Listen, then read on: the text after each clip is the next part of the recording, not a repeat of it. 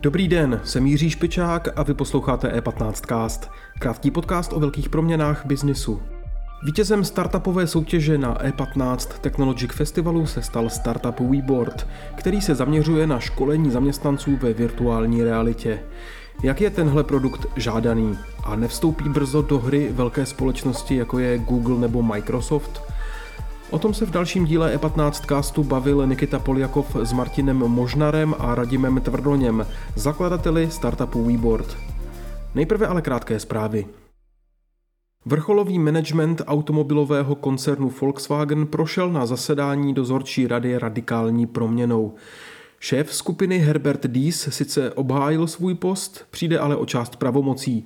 Čínské aktivity koncernu převezme dosavadní šéf značky Volkswagen Ralf Brandstatter a na jeho místo se posune nynější předseda představenstva Škody Auto Thomas Schaffer.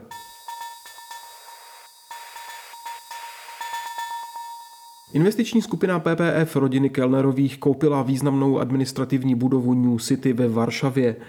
Vstupuje tím na polský realitní trh, který v poslední době poutá stále větší pozornost investorů. Polsko je po Spojených státech druhým novým trhem, na kterém začala letos PPF působit. Agentura Fitch snížila rating čínských developerských společností China Evergrande Group a Kaisa Group a označila je za podniky v částečné platební neschopnosti. Kajsa podle zdroje agentury Reuters začala pracovat na restrukturalizaci dluhu v objemu 12 miliard dolarů, tedy téměř 270 miliard korun. Sami podniky částečnou platební neschopnost neoznámili. Další informace najdete na e15.cz. Teď je čas na rozhovor Nikity Poljakova. Teď už tu vítám Martina Možnara a Radima Tvrdoně, eh, co-foundry společnosti nebo startupu Výbord. Pánové, zdravím vás. Dobrý den. Eh, dobrý den a děkujeme za pozvání. Pánové, váš, váš, uh, váš, vaše firma, váš startup, který, uh, který máte výbord, získal nebo vyhrál v soutěži Valuation Contest Technologic Festivalu deníku E15. Chci se zeptat, můžete ve zkrátce představit, o jaký produkt se jedná, který nabízíte? Hmm. Já bych si to teda s dovolením vzal takhle na úvod eh, teda uh, slovo. Uh, Výbord je v podstatě komplexní tréninková platforma, která kombinuje několik moderních digitálních technologií, jako je virtuální realita, umělá inteligence a vlastně AI tréninkový boti, kteří poskytují především vlastně osobní zkušenost zaměstnancům s nějakou danou problematikou, protože tohle jsme vnímali jako jeden z největších problémů v rámci současných online vzdělávacích nástrojů. Mhm. To znamená, je to, když to zjednoduším, omluvte mě, jestli moc, jedná se o školení zaměstnanců ve virtuální realitě?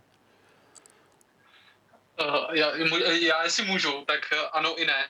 Uh, my, my býváme docela zaškatulkování uh, tím, že děláme aplikace pro virtuální realitu, což byla samozřejmě pravda. Byla to pravda cirka před rokem, ale my ve své podstatě jsme tu platformu více přiblížili těm uživatelům, kteří to uh, jsou schopni používat i právě bez těch brýlí pro virtuální realitu. Takže nyní jsme schopni ty tréninky, ty interaktivní a tréninky, které doručují ten osobní zážitek, jsme schopni uh, doručovat uh, nejen do brýly pro virtuální realitu, ale i na počítač, nebo teda případně na mobilní telefon.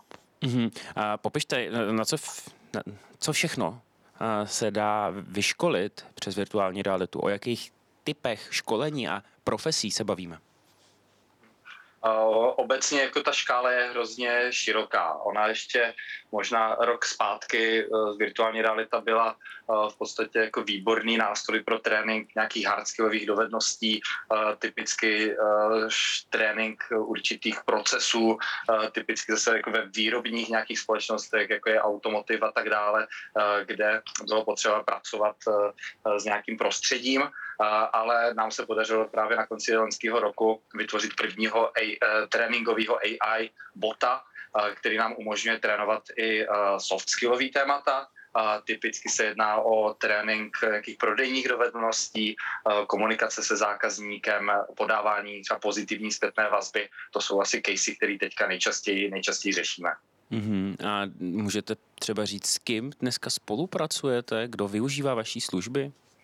Jo, tak na, naše služby využívá v tuto chvíli třeba společnost vlastně McDonald's, která je eh, naším největším a dlouhodobým zákazníkem. Eh, dále určitě stojí za to zmínit eh, Škoda Auto, troufám si říct, že můžeme zmínit i třeba ČSOB. Nově máme nového klienta Českou spořitelnu a ve své podstatě těch klientů je samozřejmě, samozřejmě víc, ale zmínil jsem tady opravdu ty, kteří jsou pro nás důležití a jsou takzvaně, jak se říká, největší. Mm-hmm. Jak, jak přistupují firmy a, obecně k virtuální realitě a, a řekněme k těm trendům nastupujícím? Hmm. Češi jsou konzervativní z pravidla. Um, jak jednoduché nebo složité jim hmm. jako tu, tu nabídku představit a nakoupit je proto? Je, je to tak, ona opravdu ta uh, adaptace technologie virtuální reality v české uh, a kor, jako korporátní sféře je velmi jako složitá. Jo? A v podstatě to byl i ten důvod, uh, proč jsme se snažili hledat jiný řešení, protože uh, když jsme přišli jako za společností, která má 150 poboček a, a více a řekli, že je potřeba ty pobočky vybavit setem na virtuální realitu, tak jim spadla brada nad tím číslem, kolik by do toho jako museli investovat a nám to ten biznis poměrně jako zásadně kazilo. A byl to i ten důvod, proč jsme vlastně přišli s tím řešením v podstatě jako cloudovým, webovým, kdy jsme schopni ty interaktivní tréninky doručovat těm zaměstnancům do kapsy, do toho mobilního telefonu.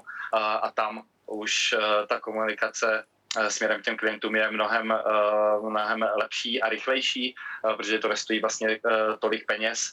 A samozřejmě obecně nám pomohla i ta covidová doba, jo, kdy společnosti se nemůžou potkávat osobně a hledají nějaký alternativní způsoby tréninku zaměstnanců v tom online prostředí, ale je to věc, která se začíná projevovat až teď jako posledních pár měsíců, protože v té době toho, to, toho tvrdého covidu, který byl třeba před rokem, tak tam zase Eh, ta transformace byla stále ještě jako pomalá a v podstatě ta situace se zlepšovala až teďka, kdy ty společnosti si začínaly zvykat na ten nový standard a říkám, začaly vyhledávat nějaké jako alternativní formy vzdělávání.